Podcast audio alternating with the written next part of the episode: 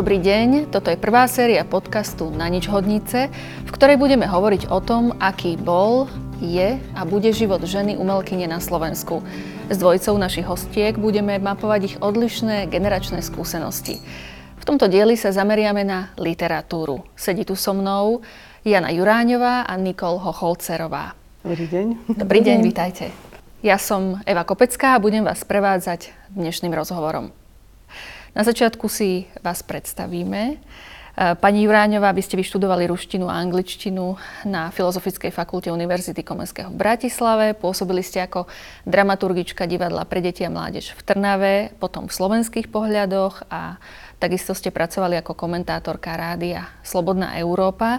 Spolu zakladali ste feministickú vzdelávaciu a publikačnú organizáciu Aspekt, v ktorej pôsobíte dodnes. Píšete knihy pre deti aj dospelých, venujete sa prekladateľskej činnosti, dramatickej tvorbe, editorskej činnosti. Vaše knihy sa viackrát objavili vo finálovej desiatke literárnej ceny Anasov Litera a mnohé z vašich kníh boli aj preložené do viacerých jazykov. Nikol, vy študujete vizuálne umenie na Akadémii umení v Banskej Bystrici. Ocenenia za prozaickú tvorbu ste získali v literárnych súťažiach, napríklad Poviedka a Medziriadky. A takisto ste, bola, ste boli ocenená za knižnú ilustráciu v súťaži Najkrajšie knihy Slovenska. Novela Táto izba sa nedá zjesť je vašim knižným debutom, za ktorý ste boli aj vo finálovej peťke ceny Anna Soblitera. Kniha vyšla v poľskom aj maďarskom preklade, pripravuje sa tiež jeho český aj bulharský preklad. Takisto bola aj predlohou k rovnomennej monodráme, ktorú uvádza Mestské divadlo Žilina v réžii Eduarda Kudláča. No a nedávno ste získali ocenenie v kategórii Mladý tvorca v rámci cien nadácie Tatrabanky za rok 2022. To sú úvodné slova, určite ich ešte doplníme v rámci nášho rozhovoru. Na začiatku by ma zaujímalo, kedy ste pocitili to volanie, že chcem písať, ja budem písať. Bolo to ešte v detstve, možno na základnej, na strednej škole, alebo to prišlo až neskôr? Mám začať ja?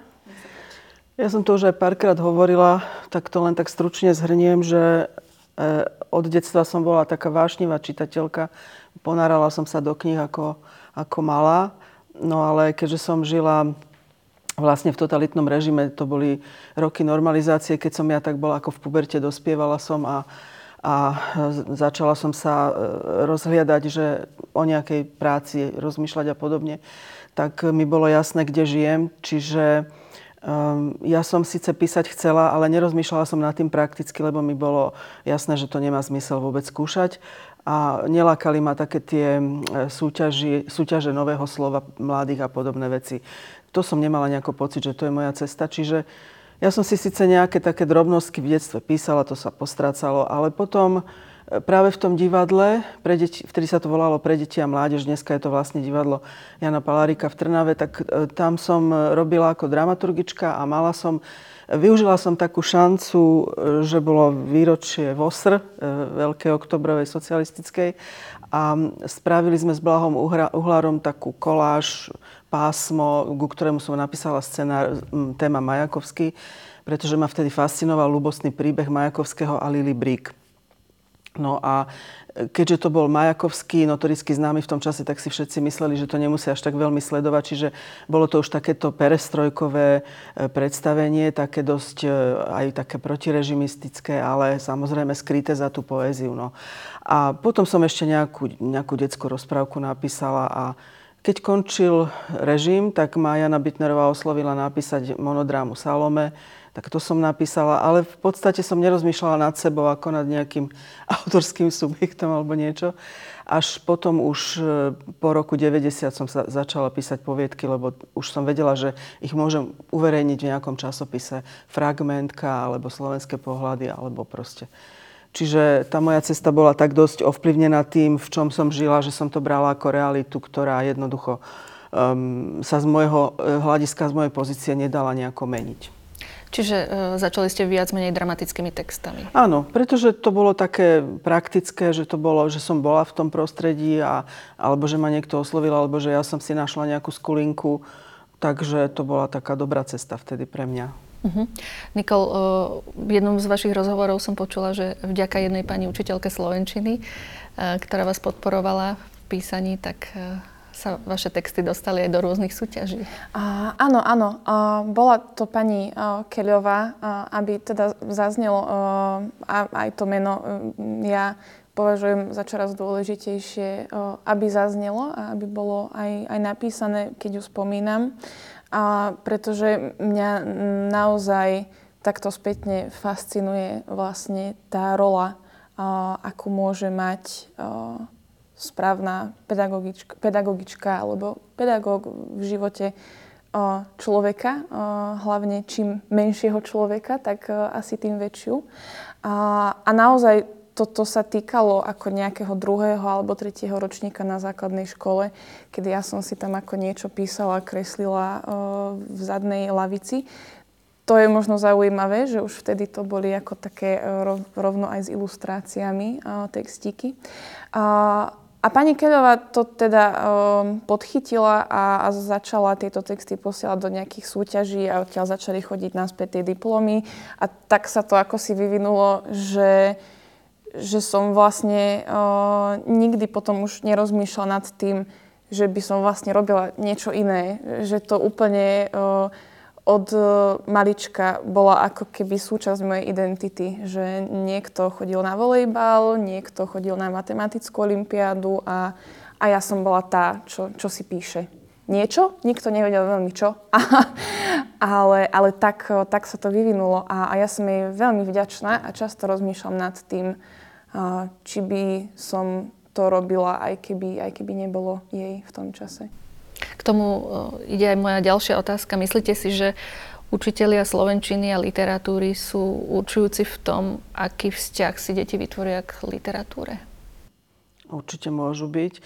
Ja som mala tiež šťastie, nie priam takéto, že by som niečo na vyzvanie alebo že by niekto objavil, ale to vtedy sa ani nedalo. Ale e, na strednej škole, na gymnáziu na Vazovovej som mala pani profesorku Krivu a dodnes, keď sa stretávame, tak ona, na ňu vždy si spomenieme.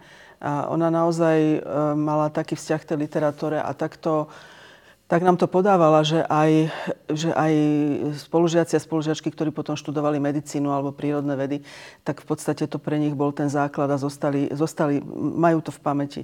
No tak to bolo veľmi dôležité, to bolo také, také formujúce pre mňa. A potom už na tej vysokej škole to bol Ivan Slimák, ktorý cez ruštinu a cez novodobú e, literatúru nás vlastne doviedol k kvalitnej literatúre, k také veľmi zaujímavej, avantgardnej, k takej inej, čo sa bežne normálne vtedy neučilo. Takže to bolo veľmi dôležité. Určite by sa ich bolo zišlo aj viac. Je mi, je mi napríklad ľúto, že som sa minula s pani Šimečkovou na, na, na fakulte, pretože ona kvôli tomu podpisu charty, jej manžela, tak musela, vlastne ju vyhodili z fakulty anglistiky. A ja keď som tam prišla, tak už tá katedra bola, bola taká taká, taká znevočená personálne dosť a napríklad sme tam mali 19. storočie a nejakú poéziu, ale na, nepočuli sme nikdy o Shakespeareovi a o súčasnej britskej literatúre. Čiže ja som si tie deficity veľmi uvedomovala. Um, vedela som, že študujem v období, kedy to, to štúdium je častokrát formálne a, a hlúpe a zbytočné, ale aspoň som vedela, že čo nás nenaučili a čo si môžem potom sama hľadať. Ale áno, tí učiteľi a učiteľky sú bez pochyby veľmi, veľmi formujúci. Ale zase pre ľudí, ktorí nemajú také šťastie ako Nikol napríklad, asi treba povedať aj to, že ale že nevzdávajte to, keď vás niekto neobjaví, lebo nevždy sú také anielice na okolo. Takže niekedy to nejde. No. Nadviazala by som na vašu skúsenosť e, so súťažou Medziriadky, ktorá organizuje aj, aj pobyt pre mladých tvorcov. Ako si spomínate na toto obdobie? No, tie medziriadky boli každý rok, keď to prišiel, ten, ten týždeň, tak po tom prvom ročníku tie ďalšie, to bol vždy taký návrat domov. A, a bola to taká komunita ľudí, ktorí...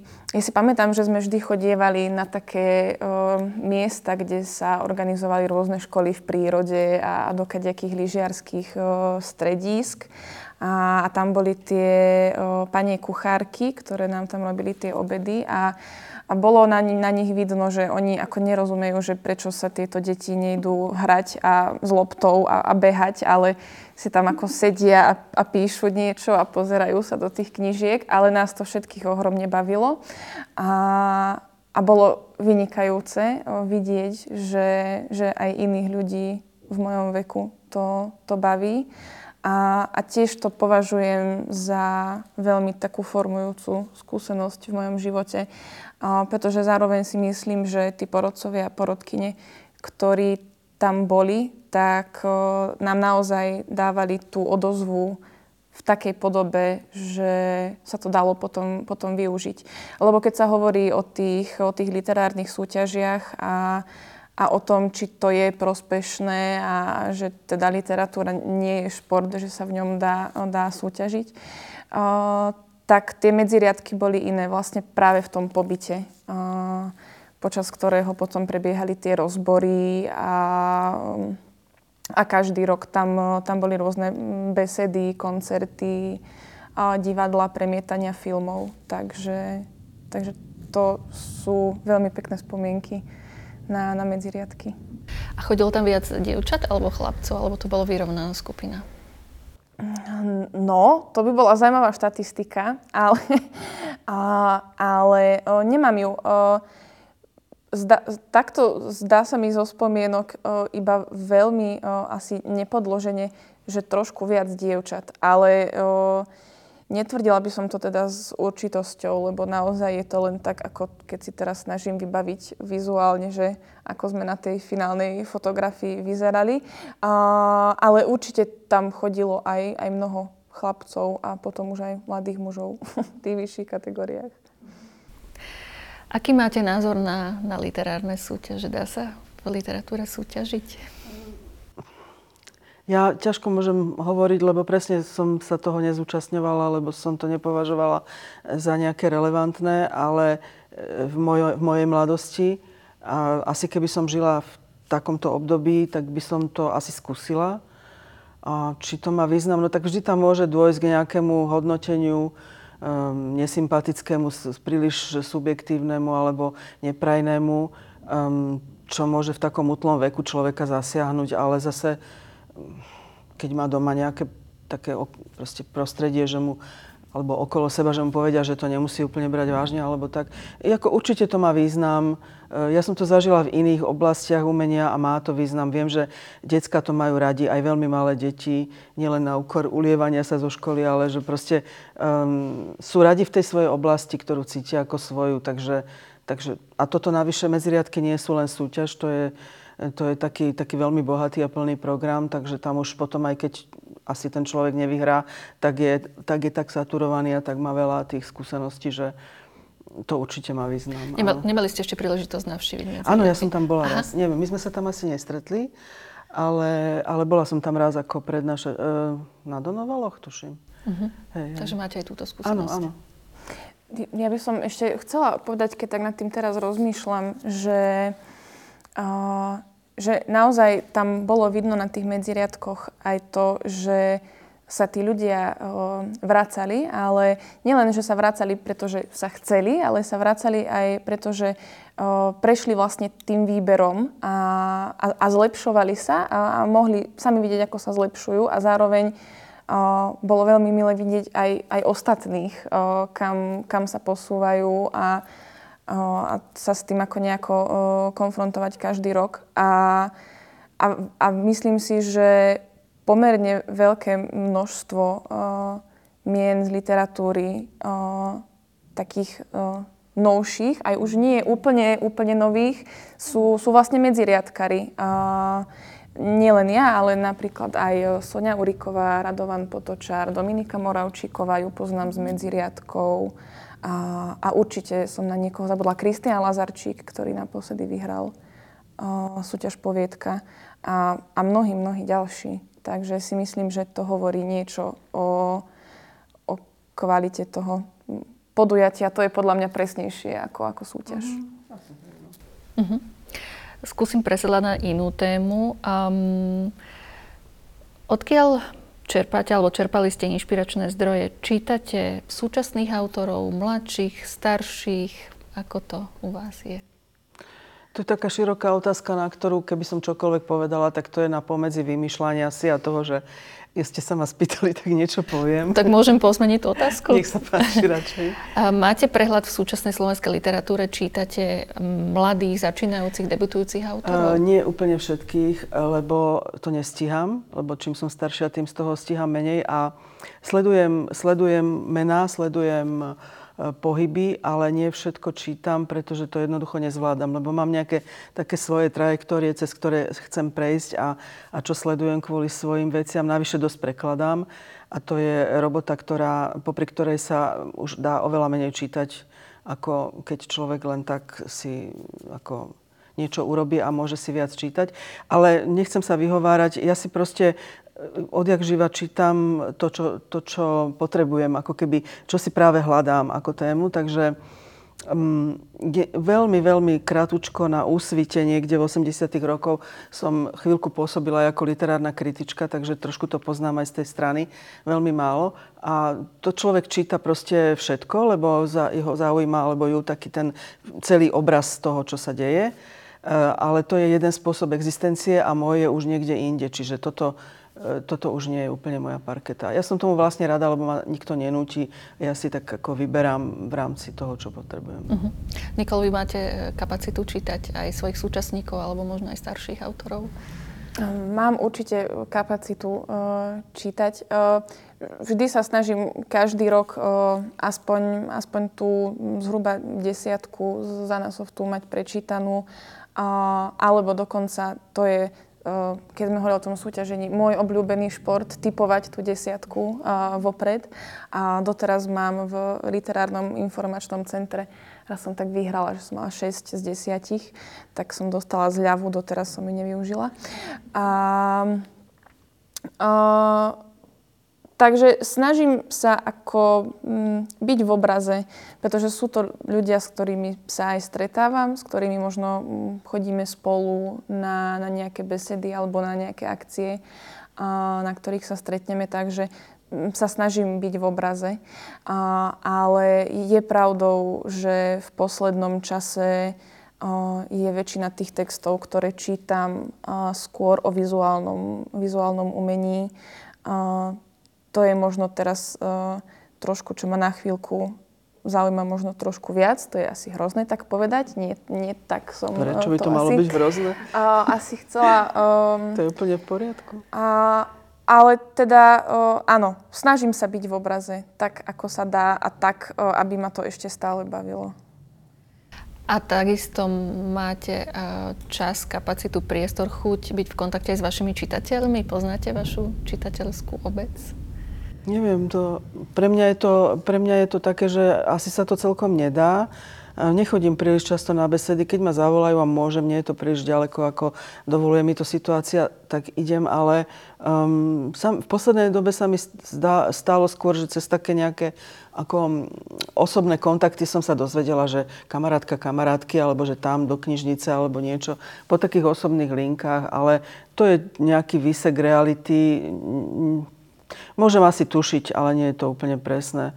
Takže nakoniec to ani, nechcem to ani vedieť úplne presne, lebo nechcem sa tým nechať obmedziť. Hm, píšem to aj pre seba. Takže keby som sa spýtala, že či, či je viac čitateľov alebo čitateľiek, tak To netuším, to predpokladám, neviete. že čitateľiek, ale uh-huh. netuším. Uh-huh, uh-huh. Nikol, vy ste v kontakte so svojimi čitateľmi, ozývajú sa vám? No som v kontakte cez rôzne besedy a, a samozrejme cez internet. To je teraz taký, uh, taký veľký pomocník uh, v tomto. Takže nejaké správy a, a tagnutie na Instagrame, aj keď ja som teda um, posledný človek, ktorý by si to nejako pravidelne pozeral, iba potom, keď je to tam tak nazbierané, tak si to rozbalím. A, takže viem o tom, že, že ľudia knihu čítajú, že ich zaujíma a to ma veľmi teší. Ale teda nevyhľadávam uh, aktívne uh, svojich čitateľov a čitateľky. Nedávala som ešte inzerát, nech sa mi nahlásia, že pôjdeme spolu na večeru. Alebo na pivo.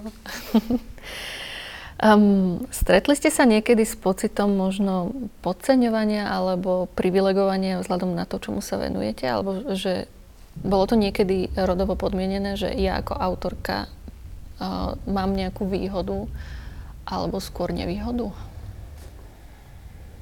No, stretla som sa možno s reakciou, ktorá trošku možno mm, súvisí aj, aj s rodovými záležitostiami, ale možno skôr priamo s témou tej, tej knihy, aj keď tam je to teda prepojené.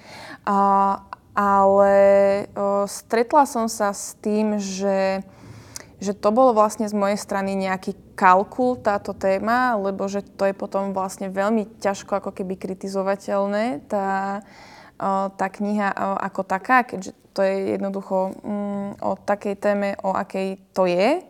A že teda to bol ako nejaký zámer z mojej strany. Dokonca som čítala aj také, že, uh, že celá tá uh, ako keby kauza s tou cenou René bola keby vykonštruovaná a že to bol nejaký marketingový ťah uh, od začiatku premyslený a, a že to vlastne ako vôbec nie je autobiografické a je to vymyslené a, a že to je vlastne taký ako že neviem si predstaviť, aký marketingový mák by musel toto ako To je ako už na úrovni hoaxov takže, to asi. Hej, hej, takže takéto veci som čítala, o, áno, áno, párkrát už.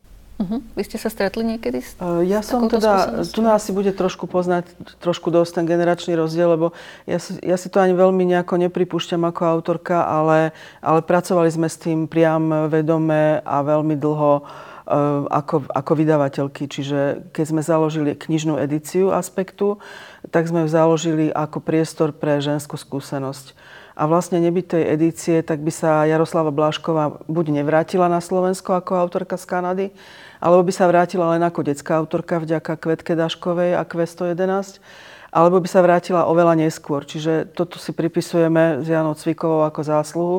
A ja som vtedy bola nesmierne šťastná a hrdá, že ja ako 30 som mohla 60 otvoriť dvere späť domov. To som, ako, to som mala taký, úplne až taký úžasný pocit.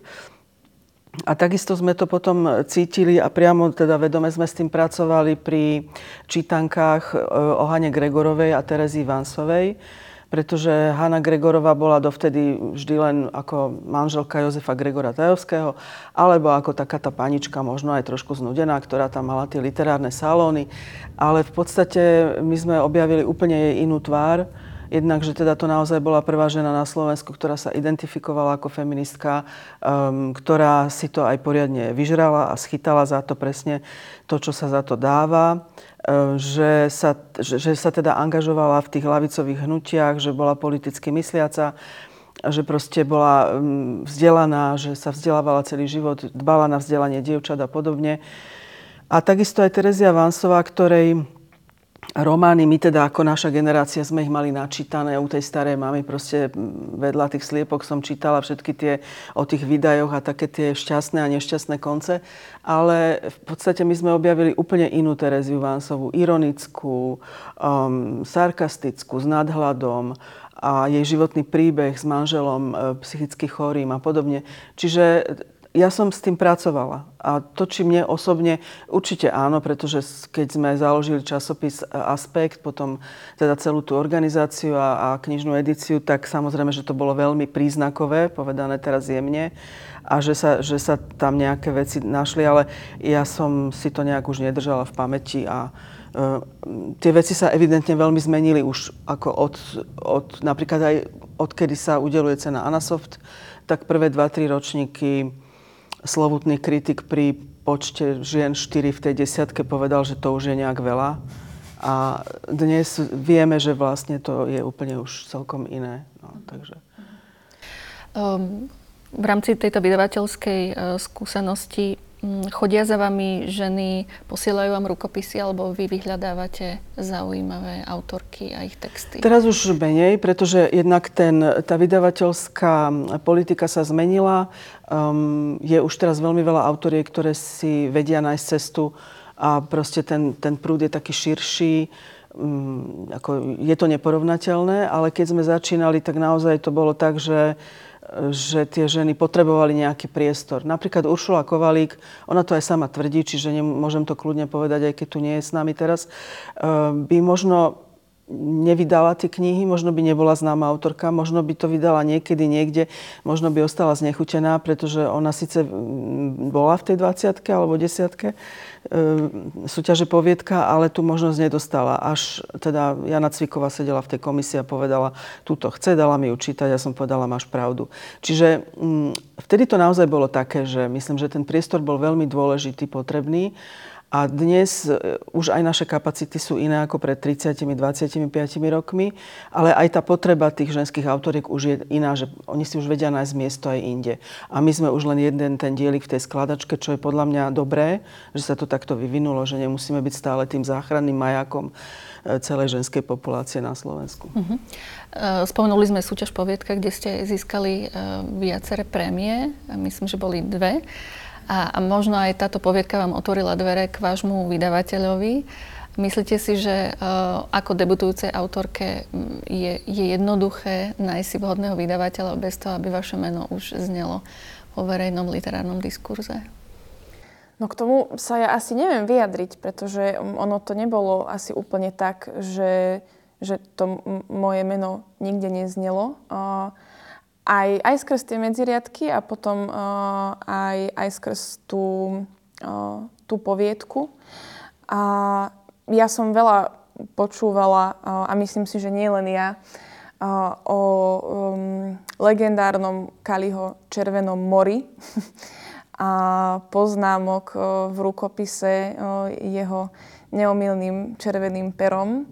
A, a, a chcela, chcela som to vyskúšať. Chcela som vidieť, či ten môj text uh, vlastne prejde aj, aj cez tento jeho zásah. Uh, chcela som vedieť, ako to budem, uh, ako to budem ja znášať a ako s tým budem vedieť pracovať.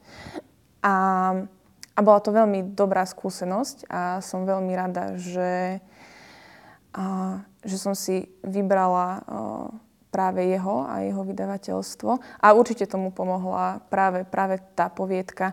To je možno taká ďalšia vec, keď sme hovorili o tých súťažiach a, a o tom, že literatúra nie je šport, tak možno je trošku um, podstatné aj uh, vedieť, že aká súťaž má vlastne akú funkciu. Lebo to je podľa mňa práve jedna z tých funkcií tej poviedky uh, dostať následne uh, možnosť uh, poslať svoj text priamo vydavateľovi alebo sa spoznať s tými ľuďmi a získať nejakú publicitu cez ten zborník. Čiže tam je to zase trošku iné ako, ako s tými medziriadkami. A v ostatnom ročníku ste boli aj členkou poroty. Áno. A bola to, myslím, že čisto ženská porota, Áno, to sa? bolo veľmi príjemné, áno. Na predchádzajúce časy zrejme nebývala vec.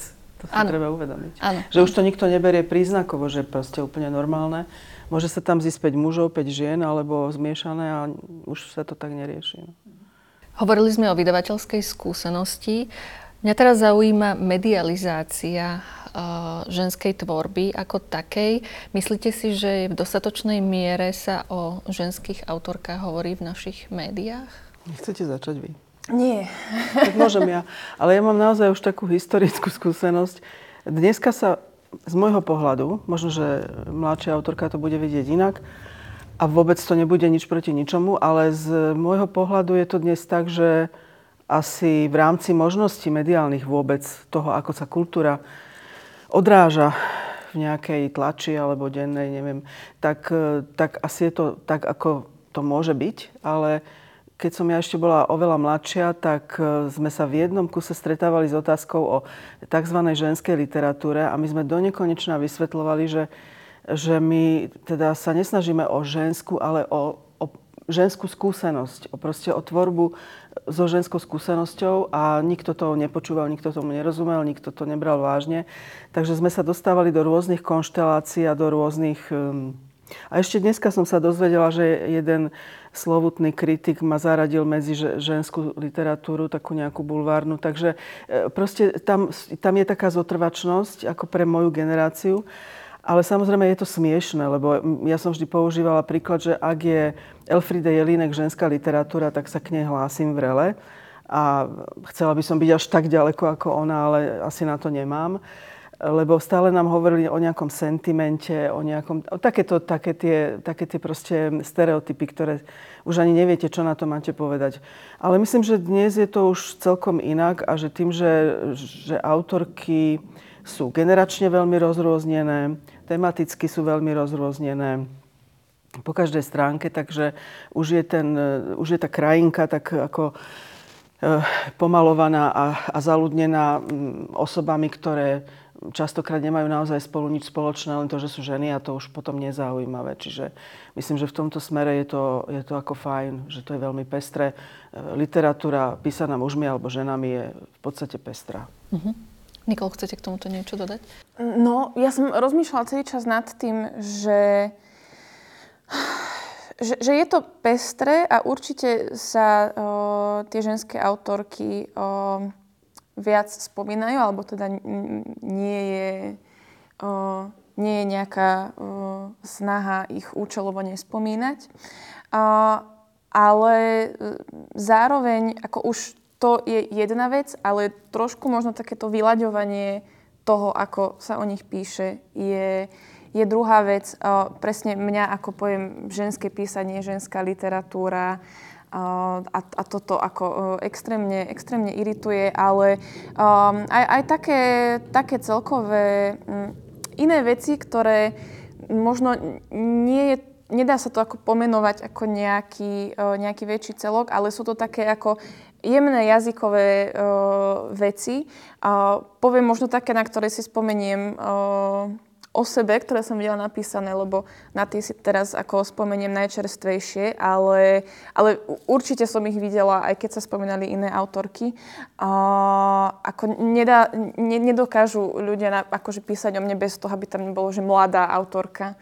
Mm. To vždy treba tak ako povedať, že mladá, že to je vlastne akože také dievčatko.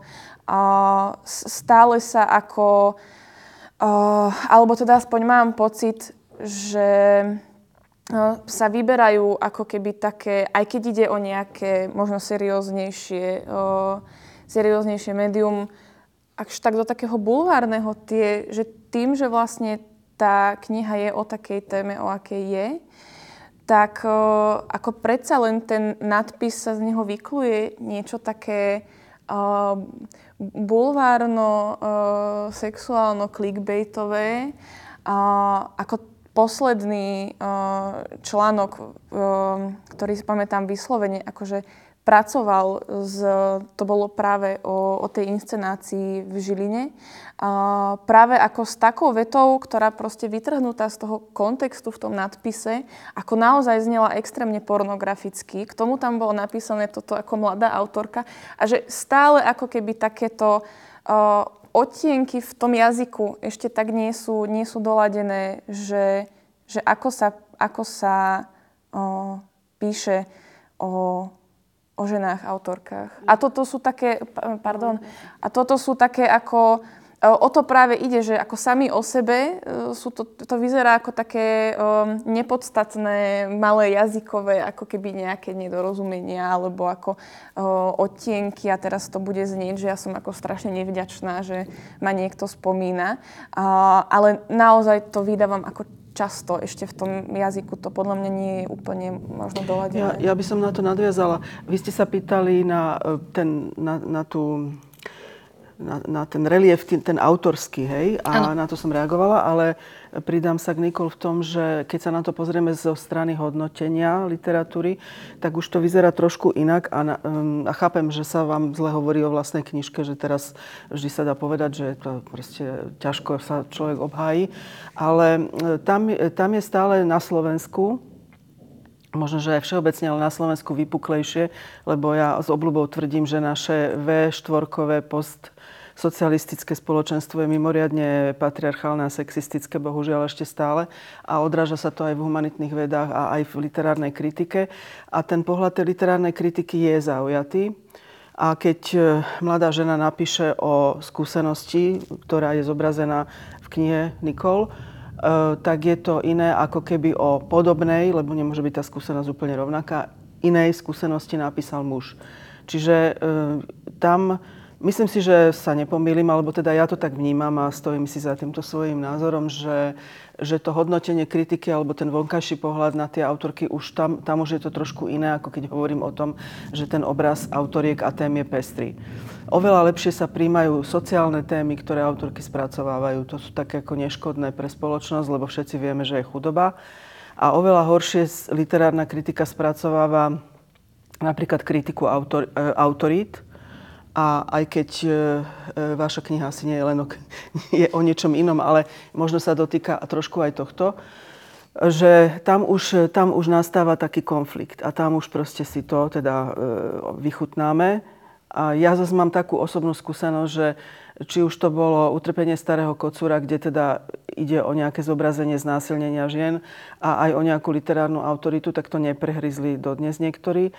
Ale napríklad e, pani Ilonu Hviezdoslavovú akože berú úplne inak, než ja som ju zobrazila a oni ju berú ako vzor dobrej manželky, čiže to mi je odpustené. Tak to je až také trošku smiešne.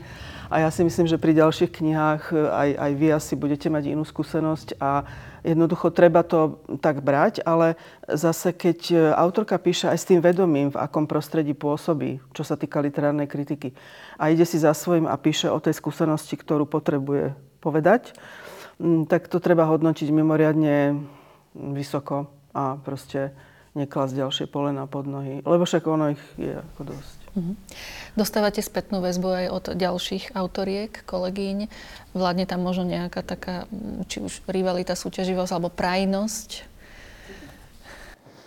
No ja by som, teda, ja si myslím a chcela by som nadalej mať toto presvedčenie, že o, rivalita, ako nikdy som sa s ničím takým nestretla, ani, ani nemám pocit, že je to potrebné a dokonca nemám pocit, že je to ani možné uh, v, tomto, v tomto našom malom, uh, malom rybničku, ale uh, možno je to len nejaká moja naivita.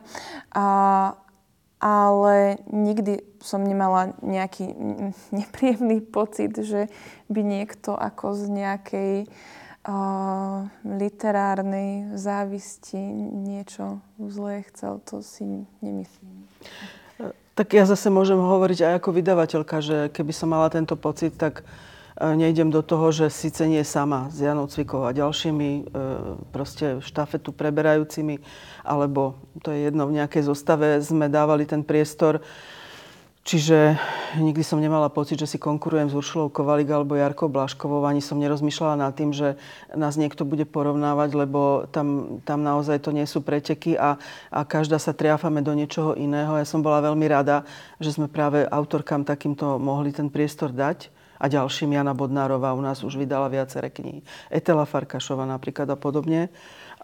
Keď som bola mladšia, o tie 10 ročia, tak ja som bola vlastne veľmi rada, že je to v mojej moci, a naozaj som to slovo moc si vychutnávala, že je v mojej moci dať priestor tým starším autorkám, ktoré vtedy mohli mať naozaj problém s publikovaním, pretože to bolo veľmi komplikované v 90. rokoch a, a začiatkom 0. E, rokov, um, lebo však ani dnes tých príležitostí nie je nejak veľa a sme obmedzovaní všetci finančnými a ďalšími grantovými možnosťami a podobne, ale vtedy teda to bolo tiež zase iným spôsobom ťažké.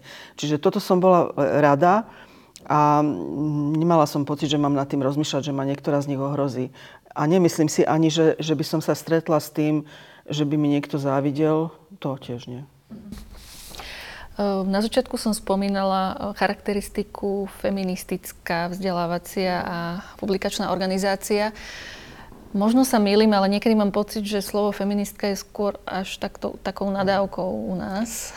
Ja neviem, ak ešte stále, tak to už je mimo mňa. My sme to tak samozrejme poprežívali si tých 10, eh, 20, neviem koľko rokov. Ono to slovo znamená síce stále to isté, ale keďže sa mení spoločenský kontext, tak aj, mm, tak aj obsahy feminizmov nejak reagujú na to, čo sa deje. Napokon tie obsahy uchopujú mladšie a mladšie ženy. Um, ktoré e, do toho vkladajú svoje problémy a svoje videnie sveta.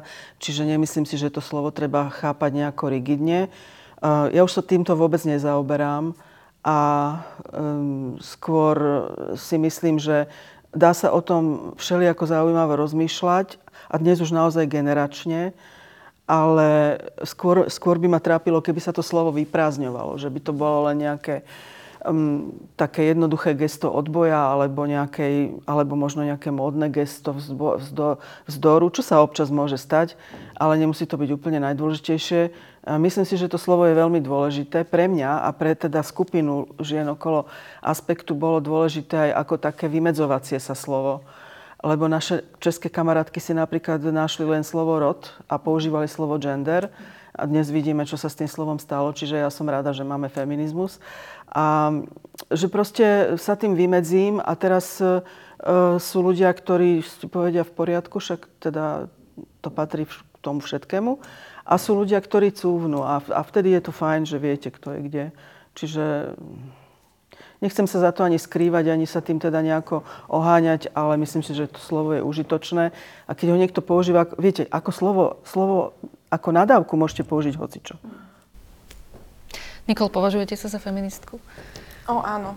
A stále sa to používa ako nadávka. To len tak dodám. Aj, nie len. Aj, áno, áno, aj. Už, sme to, už ste to načrtli aj v tejto vašej poslednej odpovedi. Um, t- zaujíma ma, um, do akej miery by literatúra alebo, alebo uh, písaná tvorba mala reagovať na, na tým, či, či, čím žijeme v spoločnosti, do akej miery by mala byť politicky angažovaná, odrážať aj tie, aj možno aj tie politické problémy, ktorými žijeme dne, v dnešnej dobe. Tak pre mňa je to, čím žijeme v dnešnej dobe, alebo bolo vždy dôle, veľmi dôležité, pretože som takmer polovičku života prežila v dobe, kedy to síce bolo dôležité, ale nedalo sa o tom hovoriť a nedalo sa to zmeniť. Takže keď sa o tom dá hovoriť, dá sa to meniť a dá sa s tým pracovať a dá sa, to, dá sa v tom žiť aj slovne, slovným vyjadrením, tak je to pre mňa mimoriadne dôležité, čo neznamená, že Ehm, niekto nastolí problém a ja o ňom budem písať. Ja píšem o problémoch, ktoré mňa mimoriadne rozčulujú a nejakým spôsobom ehm, jedujú. Takže keď to boli 90. roky, tak to bol nacionalizmus a napísala som misky strieborné. A keď to boli e, roky, kedy sa zvelebovali slovenskí autory píšuci o znásilnení, tak som napísala Utrpenie starého kocúra. Ale ja si tie témy vyberám. Ako okolo mňa je vždy veľmi veľa tém, ktoré nezvládnem, ktoré zvládne niekto iný, ktoré sa zvládajú publicisticky ktoré som kedysi aj ja zvládala publicisticky, dneska už publicistiku nepíšem alebo sa im nevládzem venovať a čítam publicistiku alebo proste reflexiu iných ľudí, ale ma to stále zaujíma a myslím si, že, že ja, ja ako celkom literárne bez toho neviem existovať, takže pre mňa áno. Uh-huh. Uh, Nikol, vy cítite takú potrebu možno angažovanosti sa vo, vo svojej tvorbe? Ja by som to nenazvala uh, možno vyslovene potrebou a do, dokonca by som polemizovala s tým slovom, tam bolo, že mala, či by literatúra mala byť, byť angažovaná. A skôr by som to nahradila tým, že môže a jednoducho je. Pretože tú literatúru súčasnú píšu ľudia, ktorí žijú v súčasnosti. A, a ak aj netematizujú priamo nejaký jeden problém, ktorý sa v spoločnosti rieši, alebo, alebo sa nevyjadrujú priamo o, o tom probléme, tak e, stále tam tá skúsenosť je. A, a stále aj z kníh, ktoré uh, sú možno o ľúbosnom príbehu, a sa, sa stále dá vyčítať svetonázor uh, autora, aj keď to nepíše v prvej osobe, Dá sa z toho vyčítať, e, čo toho autora alebo autorku trápi e, v tej chvíli. A, a on jednoducho nežije v prázdnote, ale žije v nejakej spoločnosti a, a prirodzene ho bude e, niečo trápiť viac a niečo trápiť menej. Takže skôr ako v tomto, v tomto ohľade to to vnímam ja. A trošku uh, ma tak irituje aj taký, uh, taký ten argument, že že ako neťahajme do toho takéto angažované, že to je proste umenie a umenia sa to tak netýka a, a tam sa vlastne môže, môže všetko.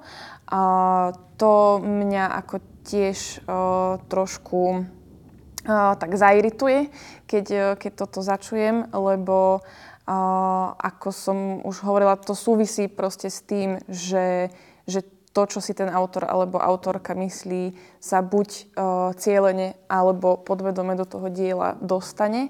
Uh, a predsa len ten uh, človek, keď vie, že ide zverejniť nejaký text, tak, uh, tak jednoducho má zaň nejakú mieru zodpovednosti.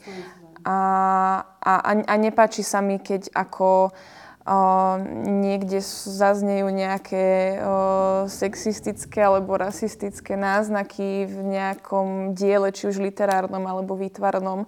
A, a teraz sa to ako schováva za to, že že a to tak nebolo, však to iba o tomto a to vôbec nechcelo byť ako angažované, a, ale proste napriek tomu to, to tam je.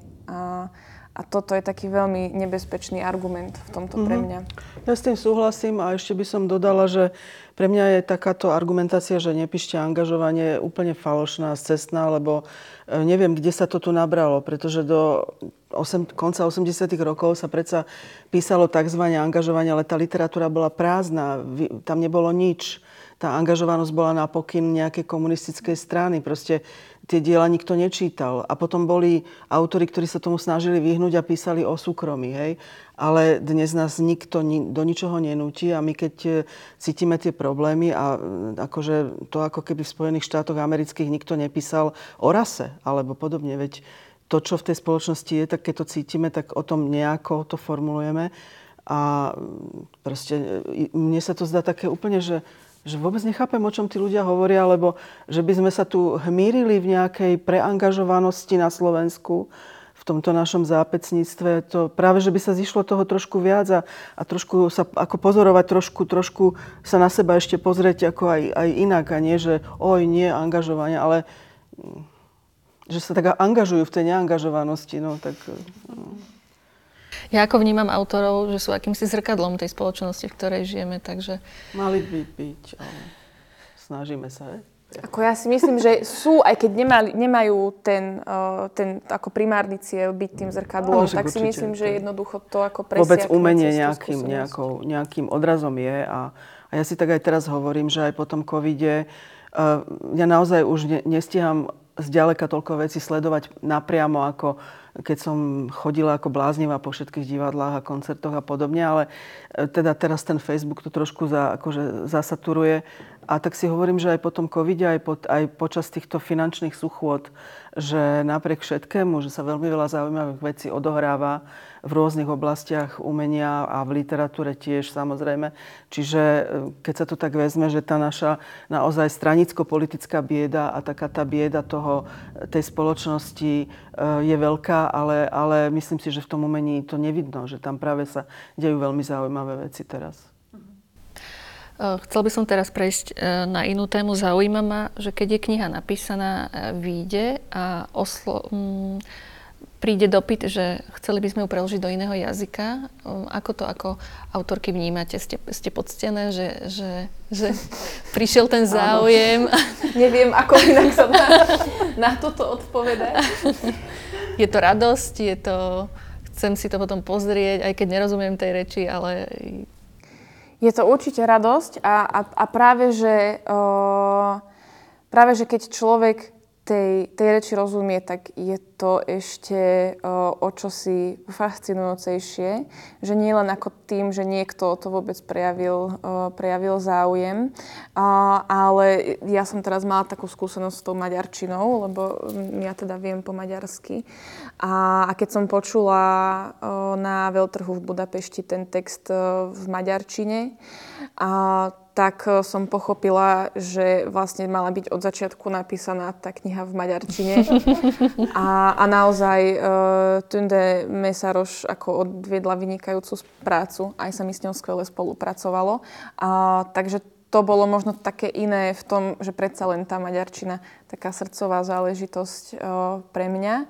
A, a zatiaľ teda o, stále išlo o, o jazyky, ktoré som vedela takýmto nejakým spôsobom aj odkontrolovať, ale potom aj oceniť a možno aj skonzultovať. A, tak o, sa trošku aj bojím toho, keď prídu tie ďalšie jazyky, ktoré už nebudem vedieť odkontrolovať, ale budem teda musieť dôverovať prekladateľkám a prekladateľom.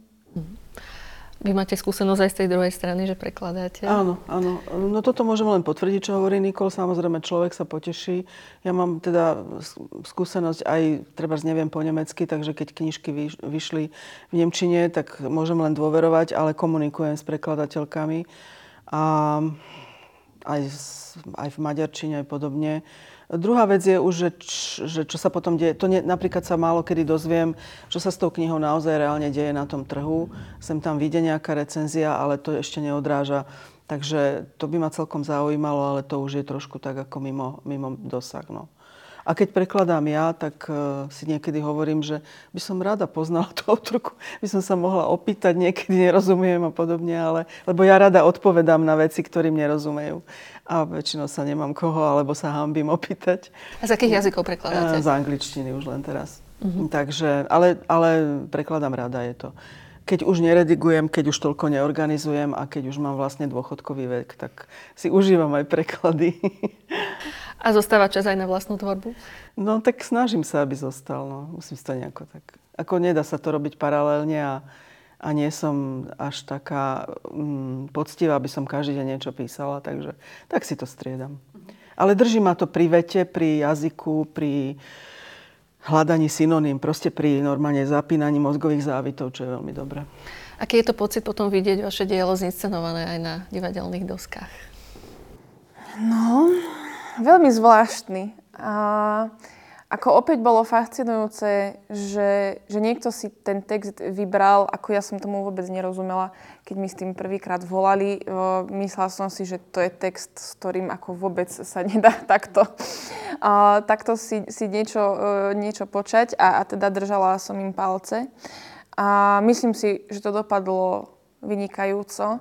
A, ale čo sa týka toho, že aké to bolo pre mňa to vidieť, tak uh, to bolo trošku nepríjemné, lebo uh, som zrazu ako keby nemala ja tú kontrolu uh, nad tým textom. A, a to bolo také zvláštne a, a také nové. Ale som veľmi rada, že sa to stalo uh, a, a som rada, že na to tí ľudia, ktorí tam aspoň boli so mnou na tom predstavení, veľmi dobre reagovali. A, takže teším sa z toho. Áno. Ja nemáte podobnú skúsenosť? No ja, keď som písala pre divadlo, tak text, ktorý som ako chcela určiť na javisko, ale samozrejme vždy tam došlo k posunom, lebo, lebo to divadelne vidia len divadelníci a treba každý inak. A to, že niekedy to vyzerá, že nejaký text sa nedá zinscenovať, tak mne raz moja kamarátka Iveta Škripková povedala, že zinscenovať sa dá všetko, aj telefónny zoznam. Čiže len my si to nevieme predstaviť, čo sme to napísali, ale oni sú tam na to, aby to videli. Takže to, to je naozaj pravda, že to fakt vedia. Mm, takže aj keď som napísala nejaký text pre divadlo, vždy tam boli veľké posuny režijné, scenické, textové. A ja som to väčšinou nechala na nich a tak už čo s tým máte robiť. Ale nikdy som nebola otrávená alebo sklamaná, že by, to, že by, sa, to stalo, že by sa z toho stalo niečo, čo ja tak nevidím. Skôr som bola potešená, že aké možnosti ten priestor a tá fantázia tých iných ľudí do toho vložili. Nikdy ste nedostali e, ponuku filmovej adaptácie? Ja zatiaľ bohužiaľ nie, ale týmto môžete sa skúsiť. Ste otvorená aj takýmto ponukám? Neviem. Neviem na to odpovedať. A na čom momentálne pracujete, ak to nie je tajomstvo? No, ja som trošku poverčivá v tomto. Musím sa priznať, že a, vždy, keď o tom začnem hovoriť, a, tak, a, tak to znie hrozne banálne, keď sa to človek a, pokusí a, dať to nejakej takej kratšej odpovede uh, hovorenej a potom sa mi to vlastne znepáči a už to nikdy nedopíšem. Takže... Ale, ale to je pravda, lebo naozaj to ako keby ste si naformulovali a už je to vybavené a treba s tým byť človek, osoba sama. Takže ja s tým súhlasím. Akože ťažko povedať, na čom pracujem, lebo pred rokom som na niečom pracovala, nič to nie je. Skúšam teraz nejaké námety. Ako môžem povedať len, čo prekladám, ale na čom pracujem. To až, nie, že by som to chcela tajiť, ale až to bude, tak to bude, alebo to nebude. Jediné, čo som, keď som písala, tak to som, kade som chodila, šťastne som rozprávala a všetko citovala, to boli tie misky strieborné, lebo ja som lovila v tých archívoch také tie neuveriteľné nehoráznosti tých štúrovcov, ako tam rozprávali tie mizogíne sexizmy a to som všade oznamovala. Chodila som ako hlasná trúba, ale um, s tými ostatnými vecami sa to tak nedá. Lebo to som vlastne citovala ich a nie seba. No.